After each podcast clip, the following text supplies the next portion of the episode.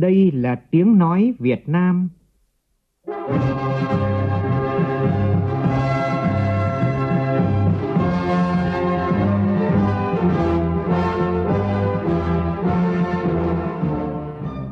là tiếng nói Việt Nam, phát thanh từ Hà Nội, thủ đô nước Cộng hòa xã hội chủ nghĩa Việt Nam.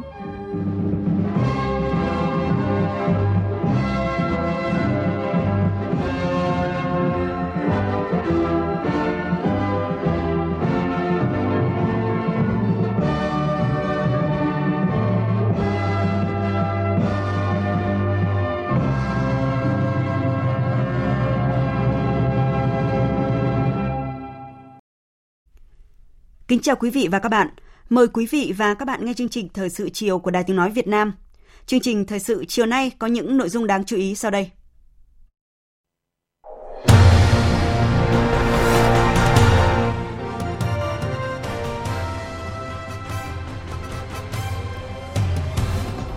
Chủ tịch nước Nguyễn Xuân Phúc dâng hương tại đền thờ các anh hùng liệt sĩ đường 20 quyết thắng. Cần bảo đảm dân biết, dân bàn, dân làm, dân kiểm tra trong hoạt động ở cơ sở. Thực hiện tốt dân chủ cơ sở sẽ ngăn chặn nhiều đại án. Đây là ý kiến của nhiều đại biểu Quốc hội khi thảo luận về dự án luật thực hiện dân chủ ở cơ sở. Việt Nam nằm trong top 7 nước xuất khẩu tôm lớn nhất thế giới. Trong khi đó, báo cáo cập nhật kinh tế vĩ mô của Việt Nam tháng 6, Ngân hàng Thế giới nhấn mạnh nền kinh tế Việt Nam tiếp tục duy trì đà phục hồi mạnh mẽ. Trong phần tin thế giới, khai mạc khóa họp lần thứ 50 Hội đồng Nhân quyền Liên Hợp Quốc, Việt Nam sẽ cùng Bangladesh và Philippines đồng tổ chức phiên thảo luận chuyên đề về đảm bảo quyền của các nhóm dễ bị tổn thương trong bối cảnh biến đổi khí hậu. Mỹ xem xét giảm thuế khí đốt liên bang. Trong khi đó, Nicaragua tiếp tục đóng băng giá nhiên liệu tuần thứ 10 liên tiếp.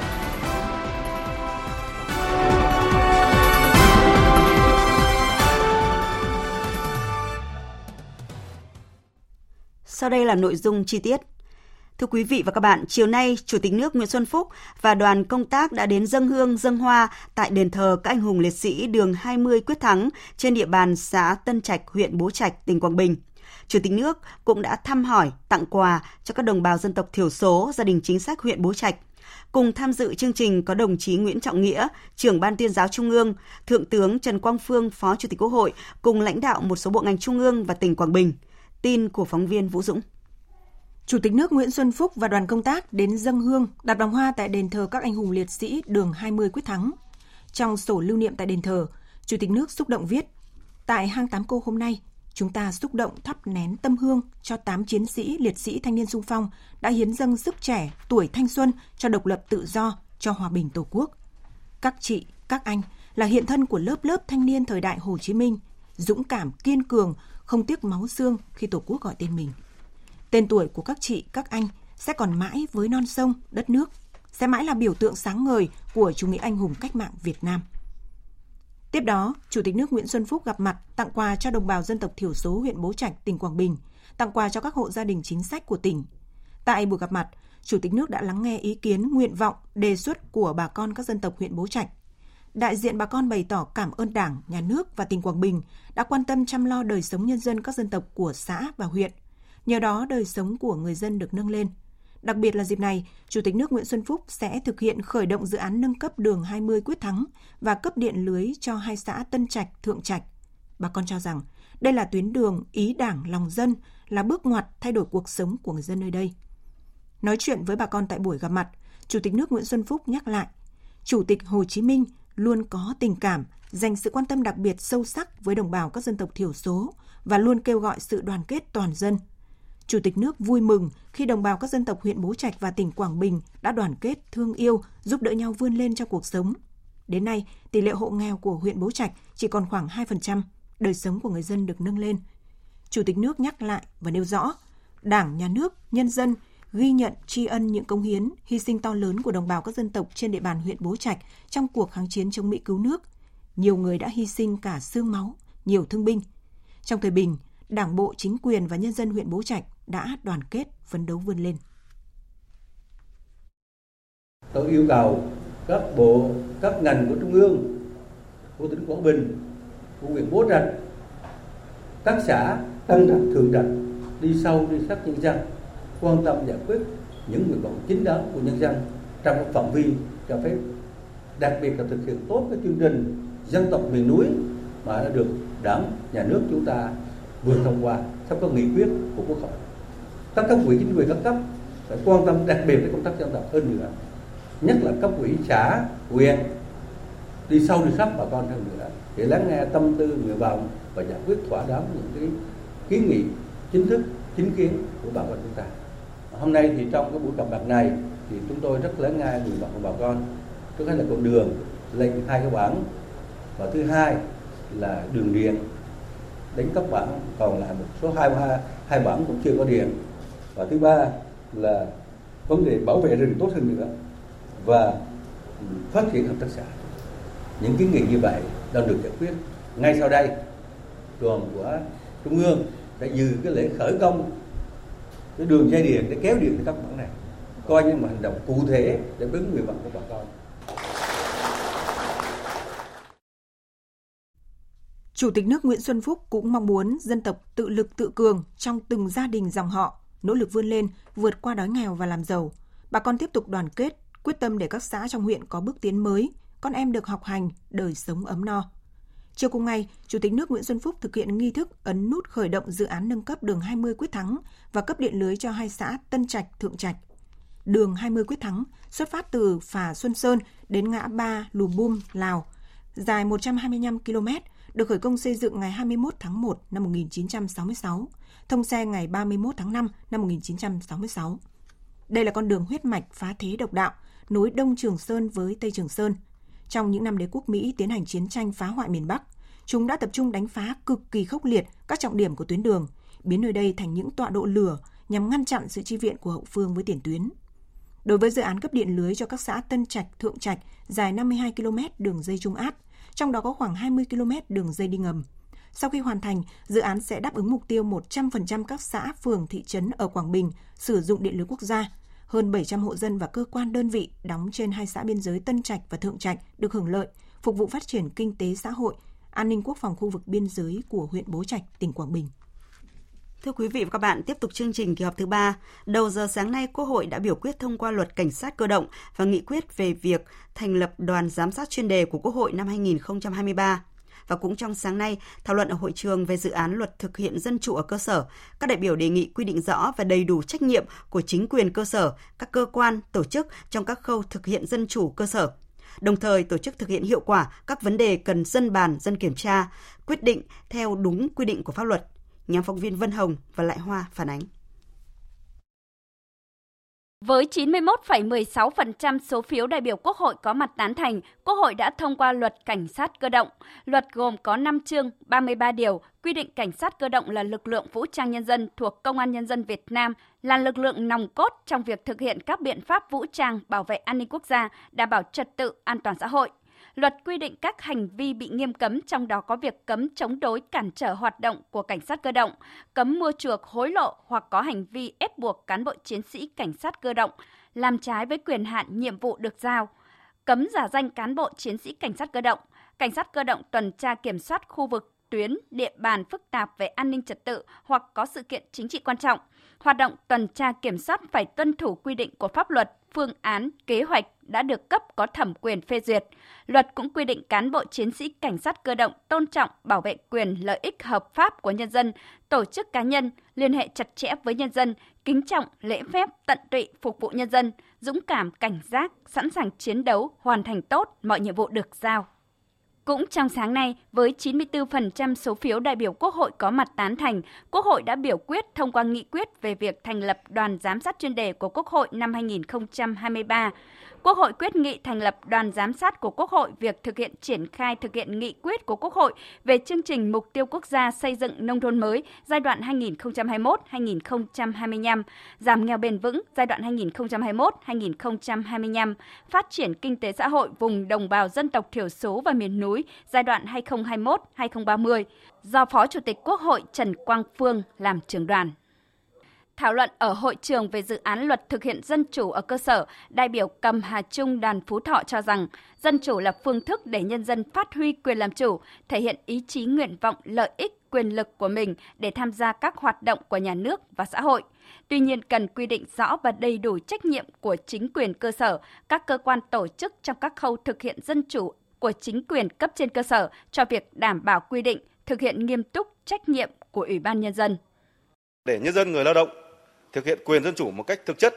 cần quy định rõ và đầy đủ trách nhiệm của chính quyền cơ sở, các cơ quan tổ chức trong các khâu thực hiện dân chủ ở cơ sở của chính quyền cấp trên cơ sở trong việc đảm bảo các quy định, thực hiện nghiêm túc trách nhiệm của Ủy ban nhân dân các cấp trong việc đảm bảo để các tổ chức chính trị xã hội và nhân dân thực hiện quyền và trách nhiệm làm chủ của mình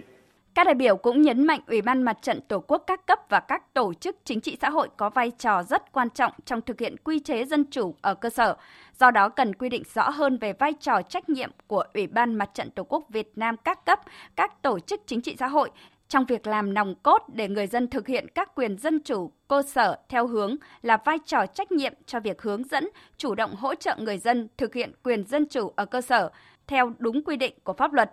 đồng thời chủ động đề xuất tổ chức thực hiện hiệu quả các vấn đề cần dân bàn, dân kiểm tra, dân quyết định theo đúng quy định của pháp luật. Đại biểu Bố Thị Xuân Linh, đoàn Bình Thuận kiến nghị. Theo tôi, dự thảo luật còn quy định rõ hơn về vai trò, về trách nhiệm của ban Mặt trận Tổ quốc Việt Nam các cấp, chủ động hỗ trợ nhân dân thực hiện quyền dân chủ ở cơ sở theo đúng quy định của pháp luật. Vai trò của mặt trận trong giám sát việc thực hiện các vấn đề dân quyết định, dân kiến nghị và yêu cầu, các phương thức để thực hiện tốt các hoạt động giám sát xã hội theo các kiến nghị, đề xuất, yêu cầu của nhân dân và hỗ trợ nhân dân tham gia đối thoại với người đứng đầu cấp ủy, chính quyền với nhân dân vào thực chất và có hiệu quả. Các đại biểu cũng kiến nghị bổ sung các điều khoản quy định nhiệm vụ quyền hạn của Ban giám sát đầu tư cộng đồng nhằm tạo cơ sở pháp lý hoạt động của Ban thanh tra, Ban giám sát đầu tư cộng đồng để góp phần thực hiện quy chế dân chủ ở cơ sở và quyền làm chủ của nhân dân trong quá trình phát triển kinh tế xã hội, cũng như xây dựng nông thôn mới.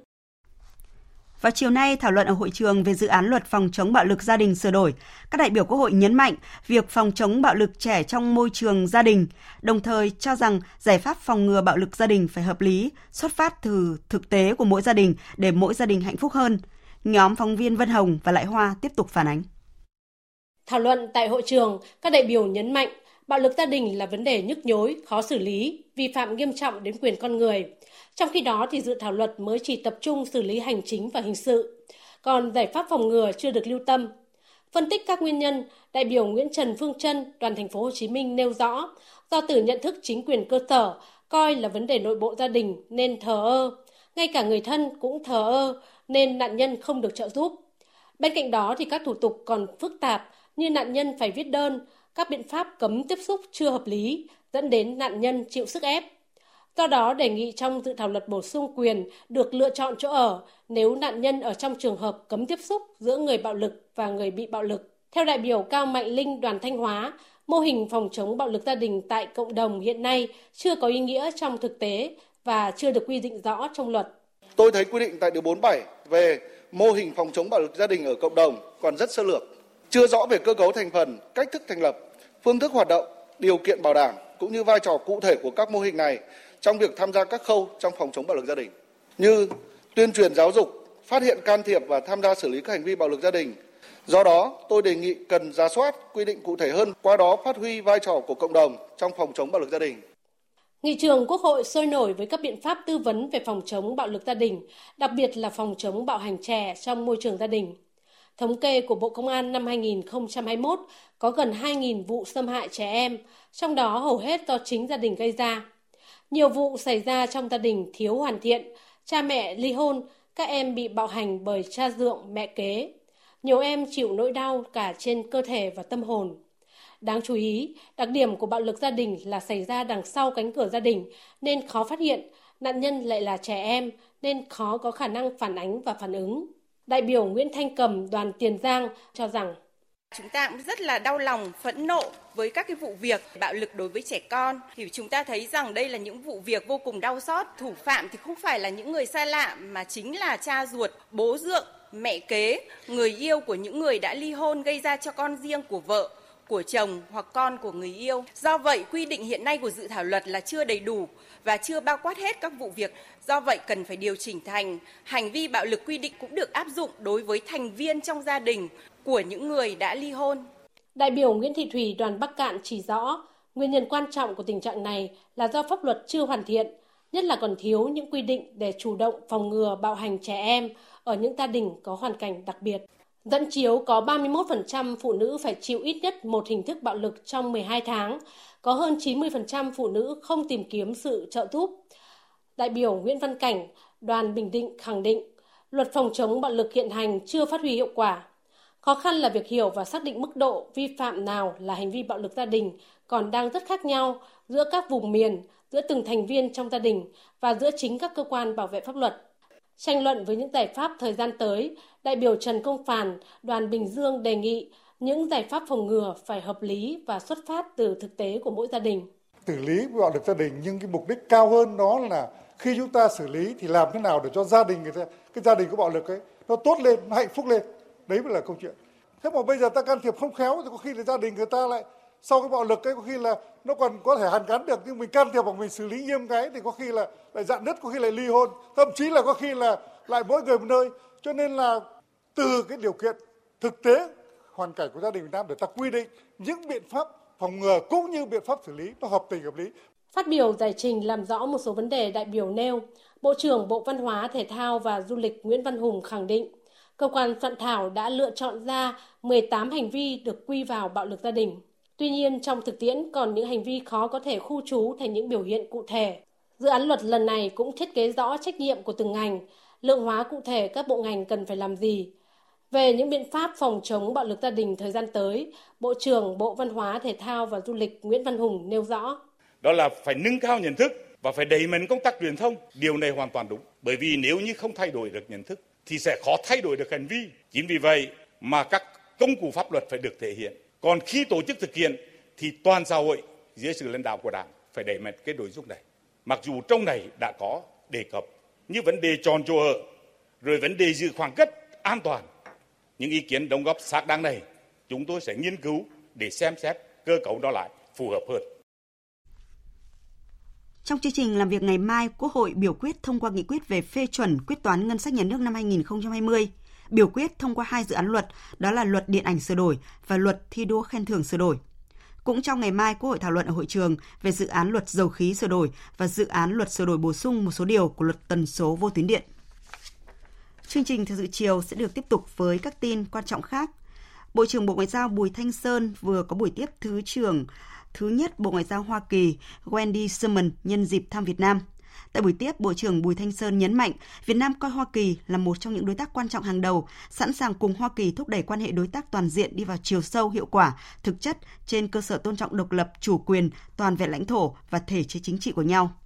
Thứ trưởng thứ nhất Bộ Ngoại giao Hoa Kỳ Wendy Sherman khẳng định Hoa Kỳ coi trọng quan hệ đối tác toàn diện với Việt Nam, nhất quán ủng hộ một Việt Nam giàu mạnh và thịnh vượng, mong muốn nâng tầm quan hệ khi điều kiện phù hợp. Bà Sherman bày tỏ nhất trí về việc hội nghị cấp cao đặc biệt ASEAN Hoa Kỳ có những quan hệ tích cực cả về song phương và đa phương, khẳng định Hoa Kỳ sẽ tiếp tục hợp tác sâu rộng và có trách nhiệm với châu Á Thái Bình Dương và Ấn Độ Dương và sẽ đẩy mạnh hơn nữa hợp tác với các nước thành viên ASEAN để khai thác hiệu quả dư địa trong quan hệ.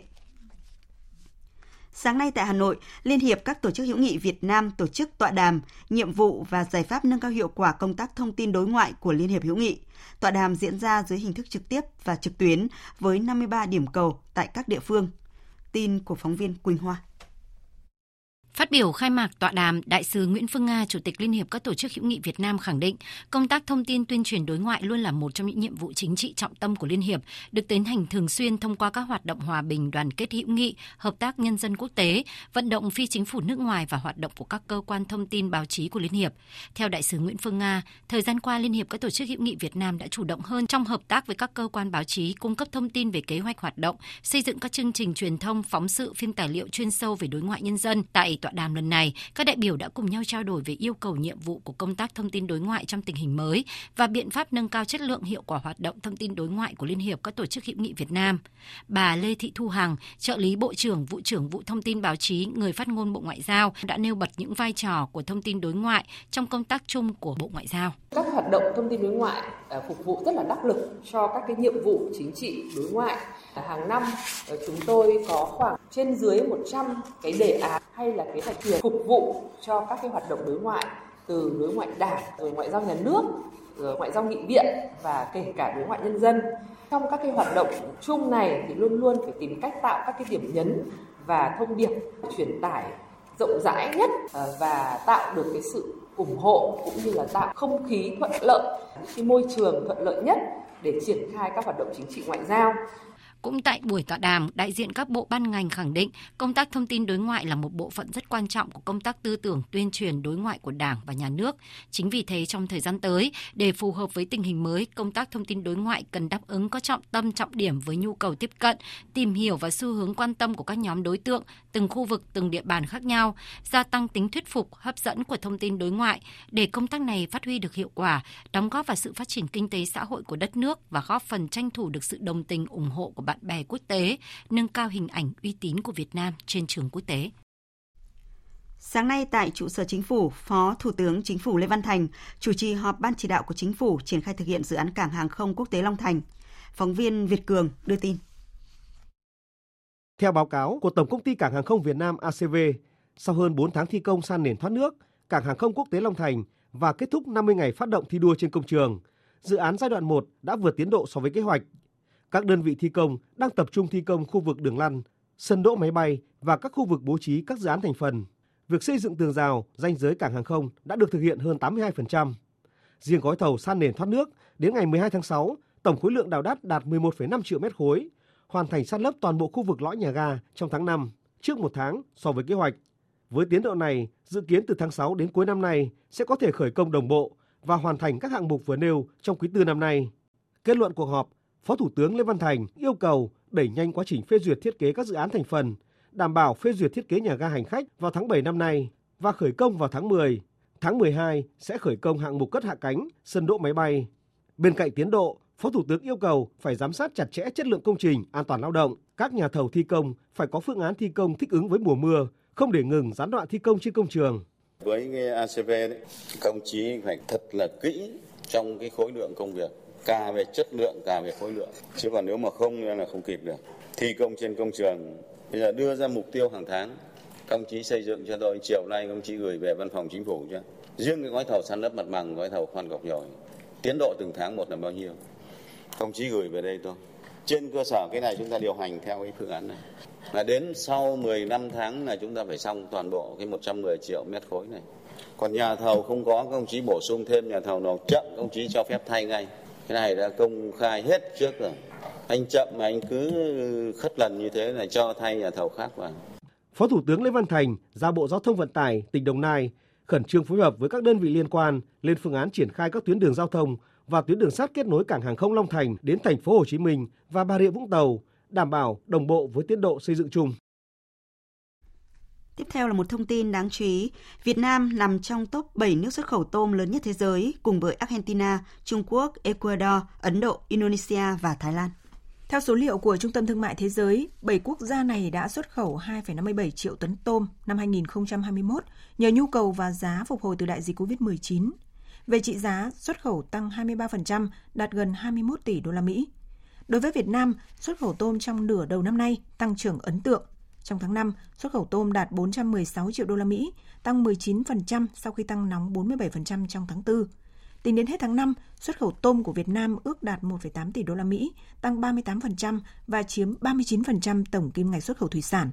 Những tháng đầu năm nay, xuất khẩu tôm của Việt Nam vẫn tăng đột phá vì nhiều doanh nghiệp ký được hợp đồng từ cuối năm 2021 với mức giá cao trong bối cảnh COVID-19 căng thẳng. Trong đó kể đến sự trở lại của doanh nghiệp Việt Nam với các hội trợ thủy sản quốc tế tại Mỹ và EU. Ngân hàng Thế giới vừa công bố báo cáo cập nhật kinh tế vĩ mô của Việt Nam tháng 6, trong đó nhấn mạnh nền kinh tế Việt Nam tiếp tục duy trì đà phục hồi mạnh mẽ, bất chấp tình trạng bất định toàn cầu gia tăng. Báo cáo chỉ ra nhiều điểm sáng của kinh tế Việt Nam. Theo đó, chỉ số sản xuất công nghiệp tháng 5 tại Việt Nam tăng 10,4% so với cùng kỳ năm trước. Mức tăng này tương đương tốc độ trước đại dịch. Một điểm sáng khác được báo cáo chỉ ra là doanh thu bán lẻ hàng hóa và dịch vụ tiêu dùng tháng 5 tăng với tốc độ kỷ lục 22,6% so với cùng kỳ năm trước, cao hơn nhiều so với tốc độ tăng 12,7% trong tháng 4. khoảng 173.000 lượt khách quốc tế đến Việt Nam trong tháng 5, cao hơn khoảng 70% so với tháng 4 và là con số cao nhất kể từ tháng 4 năm 2020. Báo cáo của WB cũng cho biết lạm phát tại Việt Nam có nhích lên nhưng vẫn thấp hơn đáng kể so với mục tiêu 4%. Mặc dù vậy, các chuyên gia của WB vẫn cảnh báo chính phủ và các cơ quan thẩm quyền cần thận trọng với rủi ro lạm phát liên quan đến xu hướng giá nhiên liệu và hàng hóa nhập khẩu tiếp tục tăng, có thể cản trở quá trình phục hồi tổng cầu trong nước đang diễn ra. Sáng nay, hơn 300 đại diện doanh nghiệp cùng các chuyên gia, lãnh đạo Bộ Nông nghiệp Bộ Lao động Thương binh và Xã hội, lãnh đạo địa phương đã cùng tham gia hội thảo giữ chân người lao động sau đại dịch COVID-19 tại tỉnh Long An. Một khảo sát được công bố với những số liệu gây bất ngờ, đó là 54% người lao động đang có tâm lý muốn nghỉ việc ở công ty mình đang theo làm. Thông tin được bà Nguyễn Tâm Thanh, Giám đốc nhân sự vùng Kachin, Việt Nam và Thái Lan công bố tại hội thảo. Tin của phóng viên Vinh Quang. Là địa phương có tốc độ công nghiệp hóa nhanh, với hơn 13.700 doanh nghiệp có vốn đầu tư trong nước và gần 1.130 dự án có vốn đầu tư nước ngoài FDI. Hai năm qua, Long An chịu nhiều tác động bởi đại dịch COVID-19 nhất là vấn đề nguồn nhân lực, việc làm, thu nhập của người lao động. Tại hội thảo bàn về biện pháp giữ chân người lao động sau đại dịch COVID-19 diễn ra vào sáng cùng ngày, nhiều ý kiến cho rằng việc quan tâm đời sống công nhân người lao động trên địa bàn Long An vẫn còn nhiều hạn chế. Quan trọng nhất là suy nghĩ của doanh nghiệp và người lao động có thời điểm chưa có sự tương đồng, đặc biệt là về vấn đề phúc lợi. Ở thời điểm này, mong muốn của người lao động đã thay đổi. Ngoài chế độ lương cơ bản thì còn nhiều vấn đề khác như lương bổ sung gián tiếp, thưởng hiệu quả, phụ cấp đi lại, ăn uống sinh hoạt, bảo hiểm y tế, khám sức khỏe hậu Covid-19 vân vân, được xem là động lực thu hút nguồn lao động trở lại và gắn bó với doanh nghiệp. Theo bà Đặng Thị Hải Hà, nhà sáng lập công ty Repet Việt Nam and Whitworth, thì người lao động mong đợi nhiều hơn ở doanh nghiệp, đặc biệt là về mức lương cạnh tranh, điều kiện làm việc tốt, văn hóa doanh nghiệp hay cơ hội phát triển kỹ năng. Ông Nguyễn Đại Tánh, Phó Giám đốc Sở Lao động Thương binh và Xã hội tỉnh Long An cho biết, từ nay đến cuối năm 2022, tỉnh cần khoảng trên 30.000 lao động Dự kiến đến cuối tháng 8, Long An sẽ triển khai gói hỗ trợ để thu hút nhân lực. Tỉnh cũng tiếp tục triển khai các chính sách kết nối với trung tâm dịch vụ việc làm của 12 tỉnh đồng bằng sông Cửu Long, tìm cái nguồn lao động để giới thiệu cho các doanh nghiệp trên địa bàn tỉnh, cũng hỗ trợ về cái xe để mà đưa rước người lao động lên tỉnh Long An làm việc, à, tìm cái nhà trọ họ có cái ổn định chỗ ở cũng như là à, khuyến khích các cái chủ nhà trọ có cái chính sách miễn giảm cái, cái giá trong cái thời điểm ban đầu mà người lao động họ quay trở lại thị trường.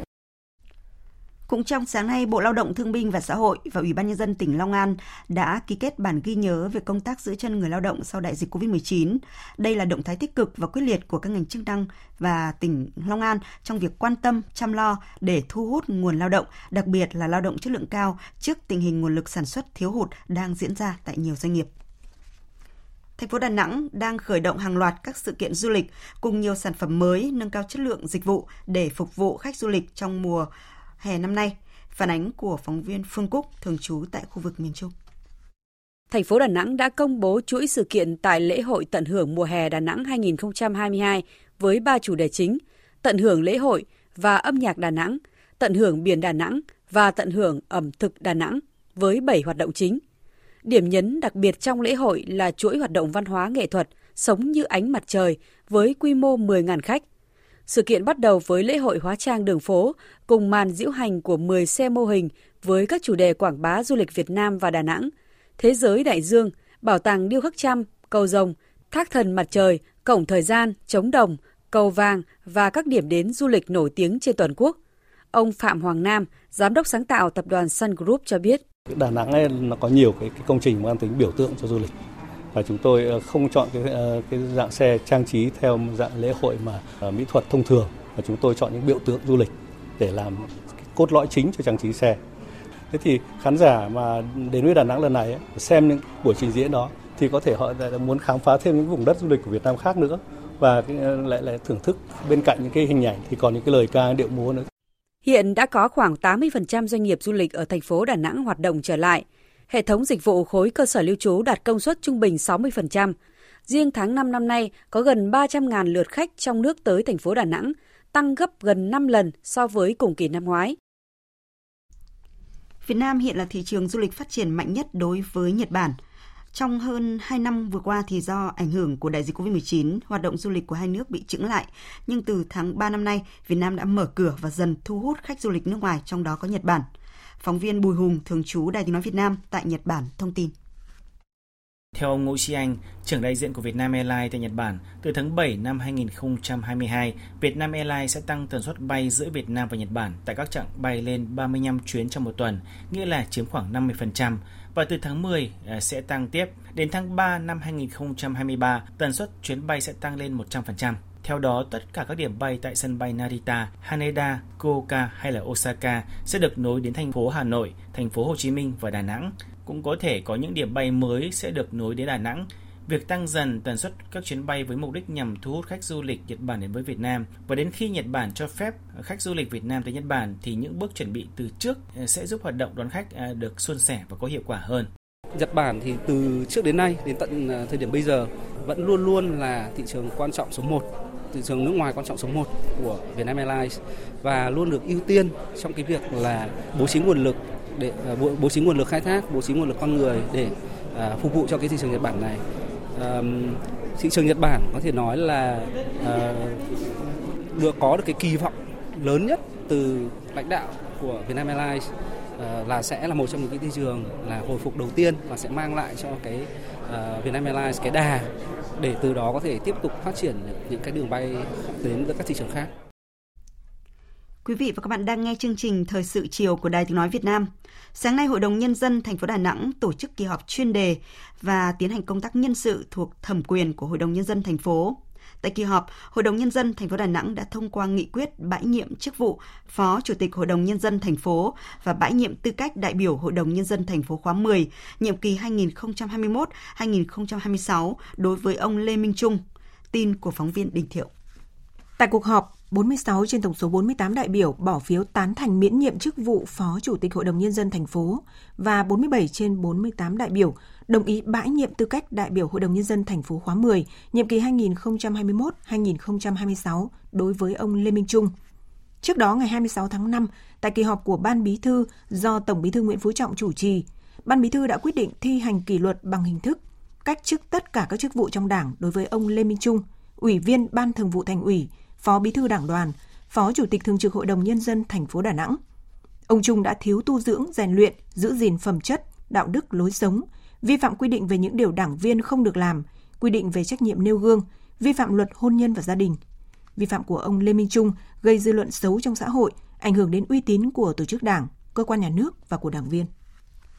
Thưa quý vị và các bạn, Hàng chục năm nay, trên lòng hồ Dầu Tiếng thuộc xã Minh Hòa, huyện Dầu Tiếng, tỉnh Bình Dương, có hàng chục hộ dân sinh sống trên bè và làm nghề đánh bắt cá, nuôi cá bè. Trước nguy cơ ô nhiễm nguồn nước, nhiều năm nay huyện Dầu Tiếng đã vận động người dân lên bờ, ngưng nuôi cá bè, nhưng tình trạng này vẫn tái diễn. Và hiện nay thì địa phương đang tìm các giải pháp hỗ trợ để người dân bỏ cuộc sống lênh đênh, rời làng bè và tìm việc làm ổn định và an cư. Phóng sự của phóng viên Thiên Lý hơn 20 năm qua, gia đình ông Nguyễn Văn Hợi 76 tuổi coi chiếc bè là mái nhà để con cháu có chỗ chui ra chui vào. Mới đây gia đình ông tích góp được ít tiền có căn nhà tạm, nho nhỏ trên vùng bán ngập của Hồ Dầu Tiếng nhưng vẫn duy trì việc nuôi cá bè. Việc nuôi cá bè cũng là nguồn thu nhập chính của gia đình ông. Thế nhưng hiện nay, trước nguy cơ ô nhiễm nguồn nước tại Hồ Dầu Tiếng, Ủy ban Nhân dân xã Minh Hòa liên tục vận động nhắc nhở gia đình ông ngưng việc nuôi cá bè và di chuyển lên bờ sinh sống. Ông Hợi than thở, mấy chục năm nay cả gia đình gắn bó với nghề này, giờ không được nuôi nữa nên không biết mưu sinh bằng nghề gì. Khi không có đất, không có kiến thức, tay nghề. Thì bây giờ không biết tính sao nữa, bây giờ mà tới lên bờ rồi tôi cũng đâu có đất đâu mà cái gì được đâu. Muốn bây giờ nhà nước cho nuôi được một hai năm nữa để trả nợ rồi lên bờ rồi từ từ để sống. Góp vào câu chuyện mưu sinh Hồ Dầu Tiến, còn có bà Võ Thị Tha, 54 tuổi. Bà Tha nhớ lại, từ nhỏ bà theo ba mẹ sinh sống tại Campuchia. Năm 2003, sau khi ly dị, bà đưa hai con về Việt Nam sống ở Hồ Dụ Tiến, nhưng ở địa bàn Tây Ninh. Năm 2016, bà đưa căn nhà di động của mình sang khu vực Bình Dương để nuôi cá bè. Việc nuôi cá bè giúp bà có thêm thu nhập để lo cho hai con. Giờ đây hai con đã lớn và đi làm công nhân nên chỉ còn mình bà sống trên bè. Bà tha tâm sự, bà có một mình nên đi đâu sống cũng được. Thế nhưng ở đây có hàng chục hộ chung cảnh không có đất, giấy tờ tùy thân thì biết đi đâu, về đâu xin chính quyền địa phương cũng cho ờ, con dân được cái giấy cái tờ gì lên bờ bây giờ mình mới đi đâu đi đi đâu được chứ còn bây giờ không có giấy có tờ thì đi đâu đi đâu ai xác nhận là mình là người quốc tịch Việt Nam trong khi là ở đây lâu rồi mà chính quyền địa phương không có giải quyết cho con dân được một cái giấy gì hết trơn theo tìm hiểu của phóng viên Hầu hết người dân sống trên lòng hồ Dầu Tiếng là người dân ở khu vực đồng bằng sông Cửu Long. Thời chiến tranh họ ly tán sang Campuchia, sống bằng việc thả lưới, quăng chài trên sông Thalep biển hồ Campuchia. Sau này họ lần lượt vượt biên, trở về nước với mong muốn có cuộc sống ổn định, an bình. Thế nhưng do không có đất, không có giấy tờ tùy thân và không có kiến thức để kiếm công việc ổn định, nên họ đành sống bằng việc đánh bắt thủy sản, nuôi cá bè ở hồ Dầu Tiếng. Hồ chứa nước Dầu Tiếng nằm ở thượng nguồn sông Sài Gòn, thuộc phạm vi ba tỉnh Tây Ninh, Bình Dương, Bình Phước, là công trình quan trọng đặc biệt liên quan đến an ninh quốc gia. Ngoài cung cấp nước tưới tiêu cho nông nghiệp, Hồ Dầu Tiếng còn cung cấp nước sinh hoạt cho người dân Tây Ninh và một phần thành phố Hồ Chí Minh. Những năm gần đây, nguồn nước trong hồ đục, ô nhiễm, ảnh hưởng trực tiếp đến đời sống người dân, nên công ty trách nhiệm hữu hạn một thành viên khai thác thủy lợi Dầu Tiếng Phước Hòa, Ban quản lý hồ Dầu Tiếng đã yêu cầu huyện Dầu Tiếng di dời người dân lên bờ và cấm nuôi cá bè. Năm năm qua, huyện Dầu Tiếng liên tục tổ chức các đoàn đến vận động người dân làng bè lên bờ. Sau khi được vận động, nhiều hộ dân đã lên khu vùng đất bán ngập của lòng hồ, tự xây nhà. Tuy nhiên, diện tích đất có hạn nên địa phương không thể giải quyết chỗ ở cho tất cả các hộ, nên hơn 30 hộ dân vẫn đang sinh sống dưới bè. Ông Nguyễn Thanh Tùng, Phó Chủ tịch Ủy ban Nhân dân huyện Dầu Tiếng cho biết, việc đưa bà con lên bờ rất khó thực hiện được ngay vì phải lo cuộc sống mưu sinh cho họ. Hiện địa phương đang thống kê rà soát danh sách những hộ sống trong lòng hồ. Đối với các hộ chưa có giấy tờ tùy thân, địa phương đang thống kê xin ý kiến làm giấy tờ để có thể rời làng bè, kiếm việc làm và nơi ở ổn định. Việc giải quyết những vấn đề an sinh xã hội như nhà ở, việc làm phải chờ chỉ đạo của Ủy ban Nhân dân tỉnh Bình Dương. Ông Tùng khẳng định, mặc dù khó, nhưng địa phương sẽ quyết tâm làm để bảo vệ môi trường trong thời gian tới thì tụi anh sẽ phối hợp với ờ, ban quản lý hồ rồi cũng xin ý kiến của cấp trên để xử lý cho nó dứt điểm để trả lại cái cái nguồn nước xanh cho cho cái cái, cái hạ nguồn phía dưới. Đang tìm cái phương pháp nào để xử lý cho vừa cái thấu tình mà đạt lý bàn với chỗ tư pháp lọc ra hết cái nhiêu cái đấy mà không có giấy tờ thì thôi không được học hành nè là mình phải tính phải lo cho dân. Sau nhiều năm lên đên mưu sinh đầy vất vả trên hồ dầu tiếng người dân mong muốn chính quyền sớm có chính sách hỗ trợ di dời lên bờ để họ có cuộc sống ổn định hơn an toàn hơn. Đặc biệt, nhiều ngư dân mong muốn nhất là có giấy tờ tùy thân cho con cháu được đến trường, biết con chữ để có tương lai tươi sáng hơn thế hệ cha ông họ. Thưa quý vị và các bạn, đợt mưa lớn trên diện rộng đang gây nhiều thiệt hại cho các địa phương khu vực phía Bắc. Chính quyền các địa phương và người dân đang tập trung lực lượng khẩn trương khắc phục hậu quả của đợt mưa lũ xảy ra vào đêm qua và dạng sáng nay. Phản ánh của phóng viên cơ quan thường trú tại khu vực Tây Bắc.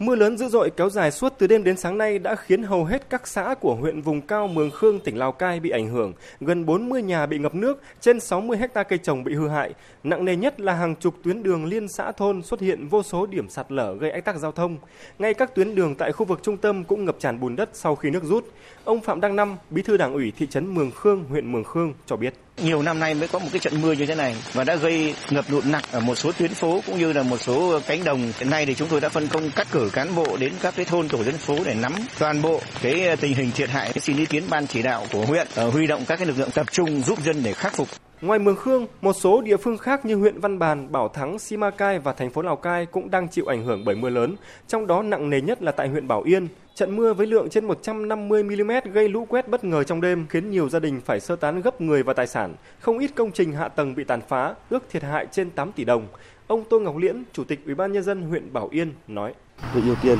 để hỗ trợ các hộ dân cư để di chuyển về vị trí an toàn. Đối với các diện tích lúa hoa màu mà có thể thu hoạch được thì chúng tôi đã giao cho chính quyền địa phương huy động các lực lượng dân quân, các lực lượng khác hỗ trợ người dân để thu hoạch cái phần còn lại. Không riêng Lào Cai, tại các tỉnh Điện Biên, Yên Bái cũng đang phải hứng chịu hậu quả không nhỏ do mưa lũ. Tại Điện Biên, ảnh hưởng nặng nhất là ba huyện Mường Ảng, Mường Trà và Nậm Pồ, còn tại Yên Bái là các huyện Văn Yên, Lục Yên, Văn Chấn, Trạm Tấu. Bám sát phương châm bốn tại chỗ, ngay từ sáng nay, chính quyền các địa phương đã khẩn trương huy động con người, máy móc, tổ chức khắc phục trong thời gian sớm nhất. Tiếp theo chương trình sẽ là một số thông tin thời tiết đáng chú ý. Thưa quý vị và các bạn, theo Trung tâm Dự báo Khí tượng Thủy văn Quốc gia, từ nay đến đêm ở Bắc Bộ trong đó có thủ đô Hà Nội và Bắc Trung Bộ có mưa vừa, mưa to, có nơi mưa rất to và rông, với lượng mưa phổ biến từ 30 cho đến 60 mm, có nơi trên 80 mm. Riêng Lai Châu, Điện Biên, Sơn La, Hòa Bình, Lào Cai, Yên Bái, Thái Bình, Nam Định, Ninh Bình, Hà Nam, Thanh Hóa và Nghệ An có mưa to với lượng mưa từ 60 đến 100 mm, có nơi trên 150 mm. Ngày và đêm mai ở khu vực Bắc Bộ và Thanh Hóa có mưa rào và rông với lượng mưa phổ biến từ 20 đến 40 mm, cục bộ có mưa to với lượng mưa trên 80 mm. Trong khi đó, ngày mai, khu vực từ Quảng Bình đến Phú Yên, nắng nóng chỉ còn xảy ra ở cục bộ với nhiệt độ cao nhất phổ biến từ 34 đến 36 độ, có nơi trên 36 độ. Tuy nhiên, từ ngày 16 đến ngày 17 tháng 6 thì nắng nóng có khả năng gia tăng và xảy ra trên diện rộng trở lại.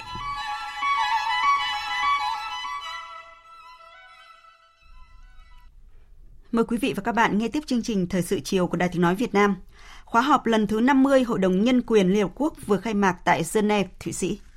Cao ủy Nhân quyền Liên Hợp Quốc, bà Michelle Bachelet nhấn mạnh, đây là thời điểm thách thức đối với việc bảo vệ quyền con người khi cuộc xung đột tại Ukraine tiếp tục khiến nhiều người chết và cơ sở hạ tầng bị phá hủy. Khẳng định cuộc khủng hoảng lương thực toàn cầu đang khiến hàng triệu người rơi vào tình trạng không được đảm bảo về an ninh lương thực và đói nghèo.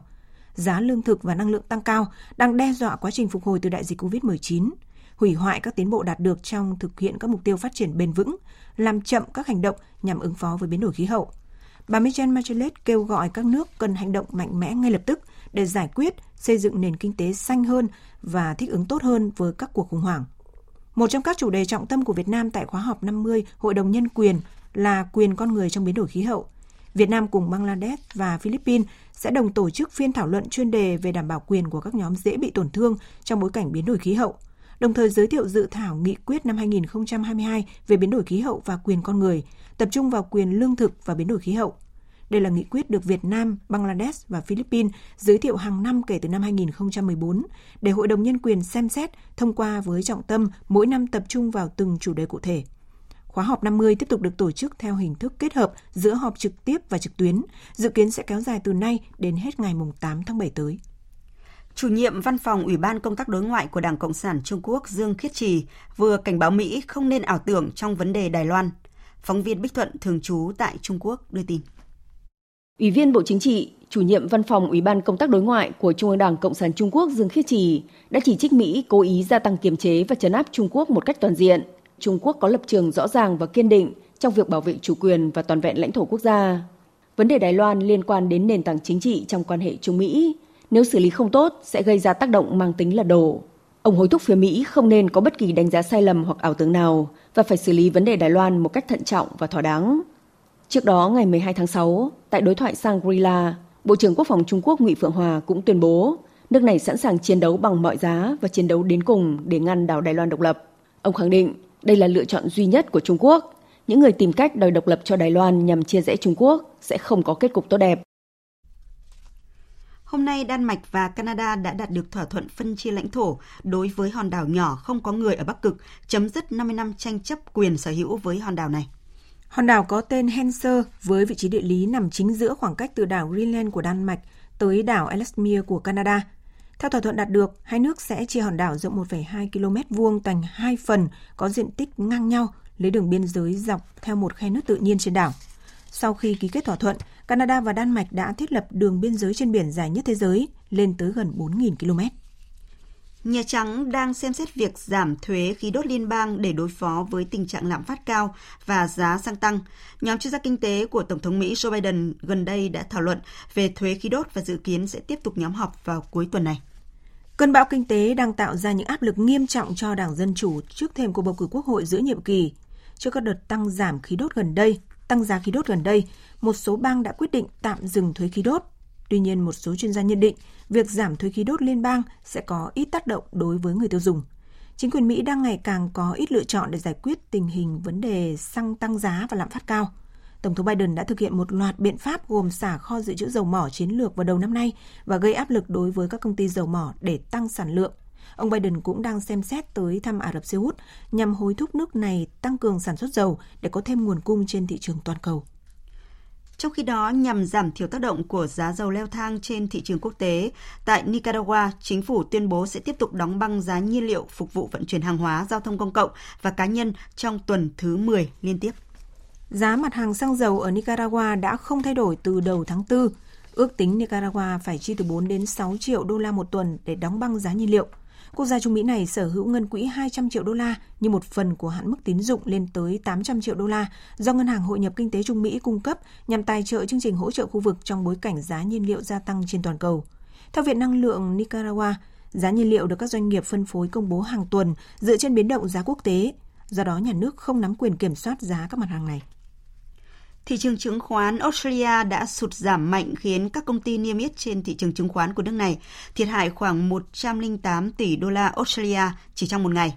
Nguyên nhân chính khiến thị trường chứng khoán của Australia sụt giảm mạnh hơn 5% trong phiên giao dịch ngày hôm nay là do tác động từ sự sụt giảm mạnh của thị trường chứng khoán Mỹ và châu Âu trong ngày hôm qua, khi các nhà đầu tư lo ngại trước khả năng suy thoái của nền kinh tế thế giới nền kinh tế thế giới đang chịu nhiều áp lực khi tỷ lệ lạm phát tăng cao và ảnh hưởng từ cuộc chiến tại Ukraine và dịch COVID-19 tại Trung Quốc khiến cho nguồn cung hàng hóa trên thế giới giảm mạnh. Hơn 130 người đã phải nhập viện vì khó thở sau vụ dò dỉ hóa chất xảy ra tại một nhà máy ở miền Nam Iran. Cơ quan chức năng đang điều tra để làm rõ nguyên nhân gây dò dỉ khí nitơ từ nhà máy sản xuất natri carbonate ở thành phố Firuzabad, tỉnh Fars.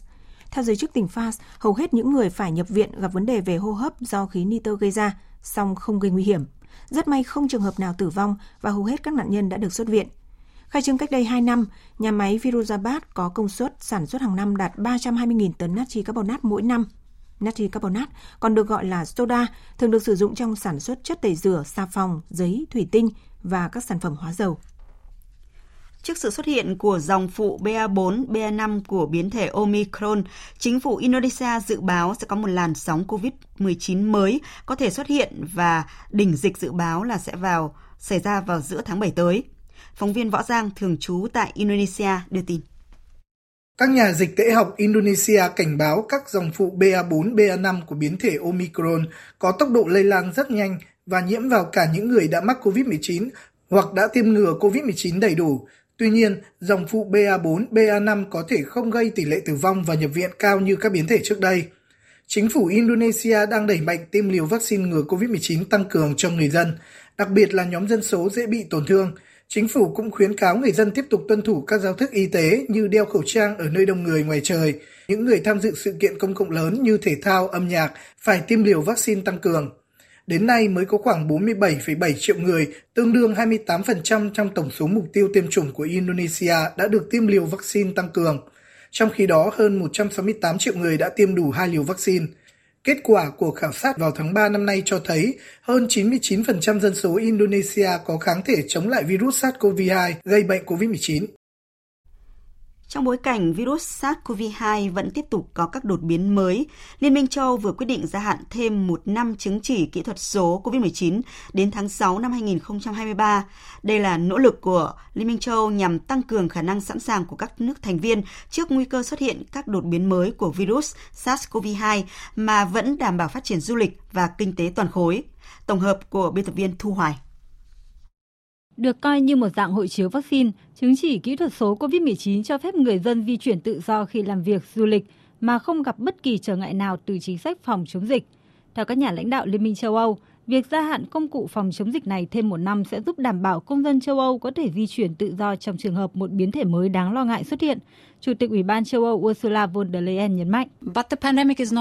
Đại dịch vẫn chưa chấm dứt và chúng ta vẫn phải cảnh giác. Điều đầu tiên chúng ta phải làm là đảm bảo hầu hết dân số Liên minh châu Âu được tiêm phòng vaccine ngừa COVID-19 nhằm ngăn chặn sự lây lan của dịch bệnh và sự xuất hiện của các biến thể mới. Tôi kêu gọi tất cả những ai có thể hãy tiêm vaccine bởi đây là cách duy nhất để bảo vệ bản thân và những người xung quanh. Được triển khai từ mùa xuân năm 2021, Chứng chỉ kỹ thuật số COVID-19 đã trở thành tấm vé thông hành giúp các nước mở lại hoạt động đi lại và du lịch. Mã QR được in trên giấy hoặc được tải về điện thoại thông minh, cung cấp thông tin về tình trạng tiêm chủng của một người, kết quả của xét nghiệm sàng lọc gần đây hoặc sự phục hồi của họ sau khi nhiễm virus SARS-CoV-2. Chứng chỉ kỹ thuật số COVID-19 được công nhận ở mọi nơi trong Liên minh châu Âu. Cuối năm nay, Ủy ban châu Âu dự kiến công bố báo cáo về chứng chỉ kỹ thuật số COVID-19, có thể kèm theo đề xuất rút ngắn thời gian áp dụng tùy thuộc vào tình hình dịch tễ. Chính phủ Sri Lanka vừa phê duyệt quy chế một tuần làm việc 4 ngày đối với người lao động trong khu vực công để hỗ trợ họ khắc phục tình trạng thiếu nhiên liệu và khuyến khích họ tăng gia sản xuất. Quyết định được đưa ra trong bối cảnh Sri Lanka đang phải ứng phó với cuộc khủng hoảng tài chính tồi tệ nhất trong nhiều thập niên qua. người trẻ tuổi ở Nhật Bản ngày càng ngại kết hôn. Theo khảo sát vừa được chính phủ Nhật Bản công bố ngày hôm nay, cứ 4 người trong độ tuổi 30 chưa từng kết hôn tại nước này có một người cho biết không có ý định bước vào một cuộc hôn nhân với các lý do như lo ngại mất tự do, công việc nội trợ và gánh nặng về tài chính. Quý vị và các bạn đang nghe chương trình Thời sự chiều của Đài Tiếng Nói Việt Nam. Phần tiếp theo sẽ là trang tin thể thao.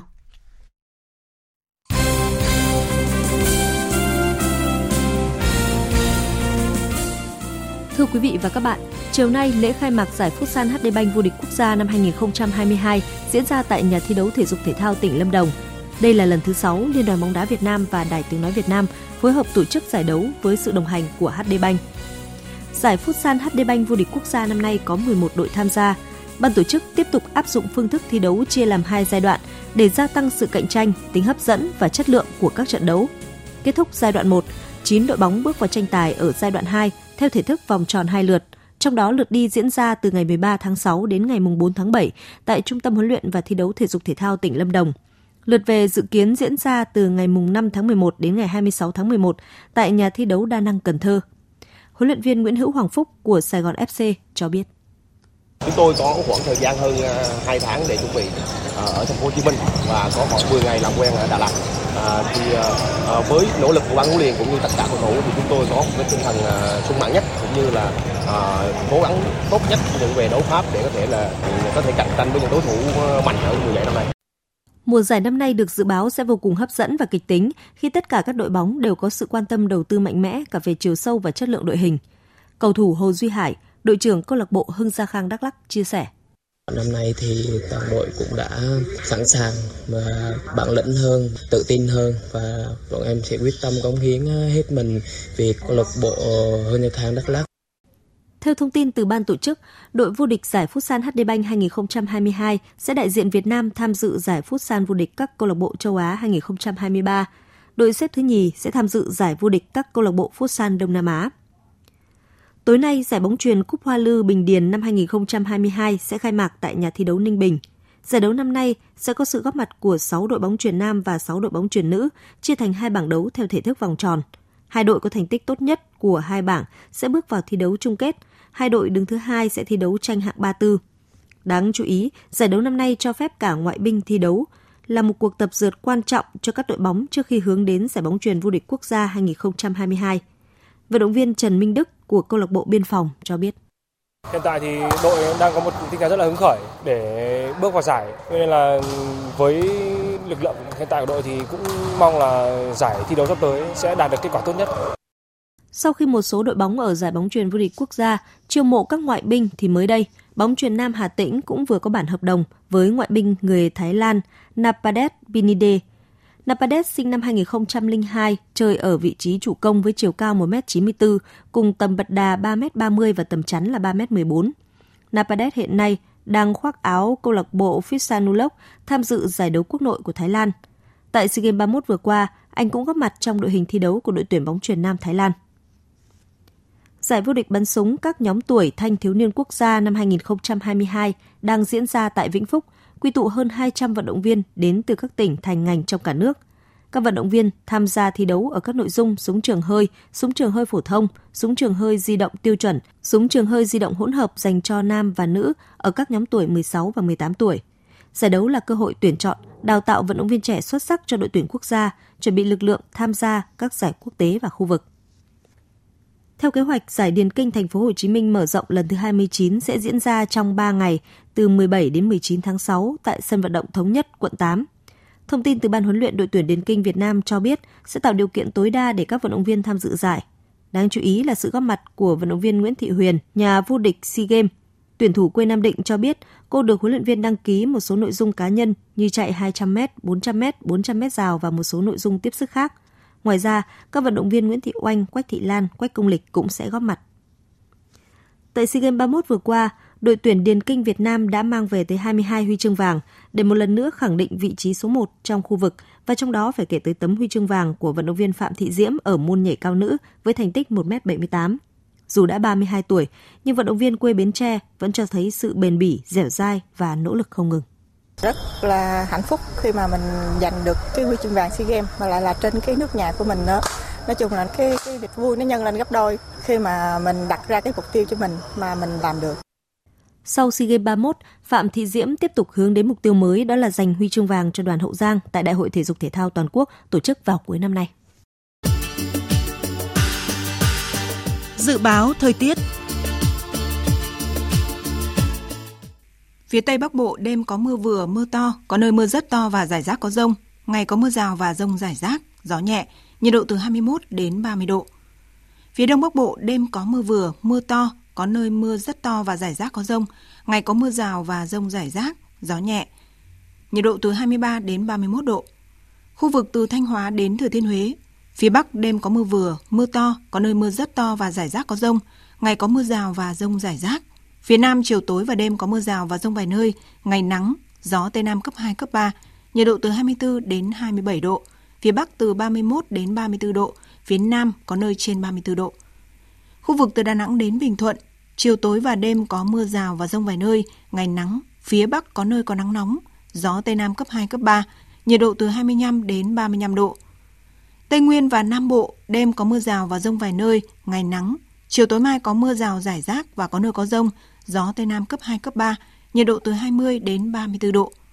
Khu vực Hà Nội có lúc có mưa rào và rông, gió nhẹ, nhiệt độ từ 24 đến 31 độ. Dự báo thời tiết biển, Bắc và Nam Vịnh Bắc Bộ, vùng biển từ Cà Mau đến Kiên Giang, khu vực quần đảo Trường Sa thuộc tỉnh Khánh Hòa, Vịnh Thái Lan có mưa rào và rông rải rác, tầm nhìn xa trên 10 km, giảm xuống từ 4 đến 10 km trong mưa, gió nhẹ. Vùng biển từ Quảng Trị đến Quảng Ngãi, khu vực quần đảo Hoàng Sa thuộc thành phố Đà Nẵng có mưa rào và rông vài nơi, tầm nhìn xa trên 10 km, gió Nam đến Tây Nam cấp 4. Vùng biển từ Bình Định đến Ninh Thuận, khu vực Bắc Biển Đông có mưa rào và rông vài nơi, tầm nhìn xa trên 10 km, gió Nam đến Tây Nam cấp 4, cấp 5. Vùng biển từ Bình Thuận đến Cà Mau có mưa rào và rông vài nơi, tầm nhìn xa trên 10 km, gió Tây Nam cấp 3, cấp 4. Khu vực giữa Biển Đông có mưa rào và rông vài nơi, tầm nhìn xa trên 10 km, gió Tây Nam đến Nam cấp 3, cấp 4. Quý vị và các bạn vừa nghe chương trình Thời sự chiều của Đài Tiếng Nói Việt Nam. Chương trình do các biên tập viên Nguyễn Hằng, Hải quân cùng phát thanh viên Quỳnh Anh, kỹ thuật viên Hà Hùng thực hiện. Chịu trách nhiệm nội dung Hoàng Trung Dũng. Cảm ơn quý vị và các bạn đã quan tâm theo dõi.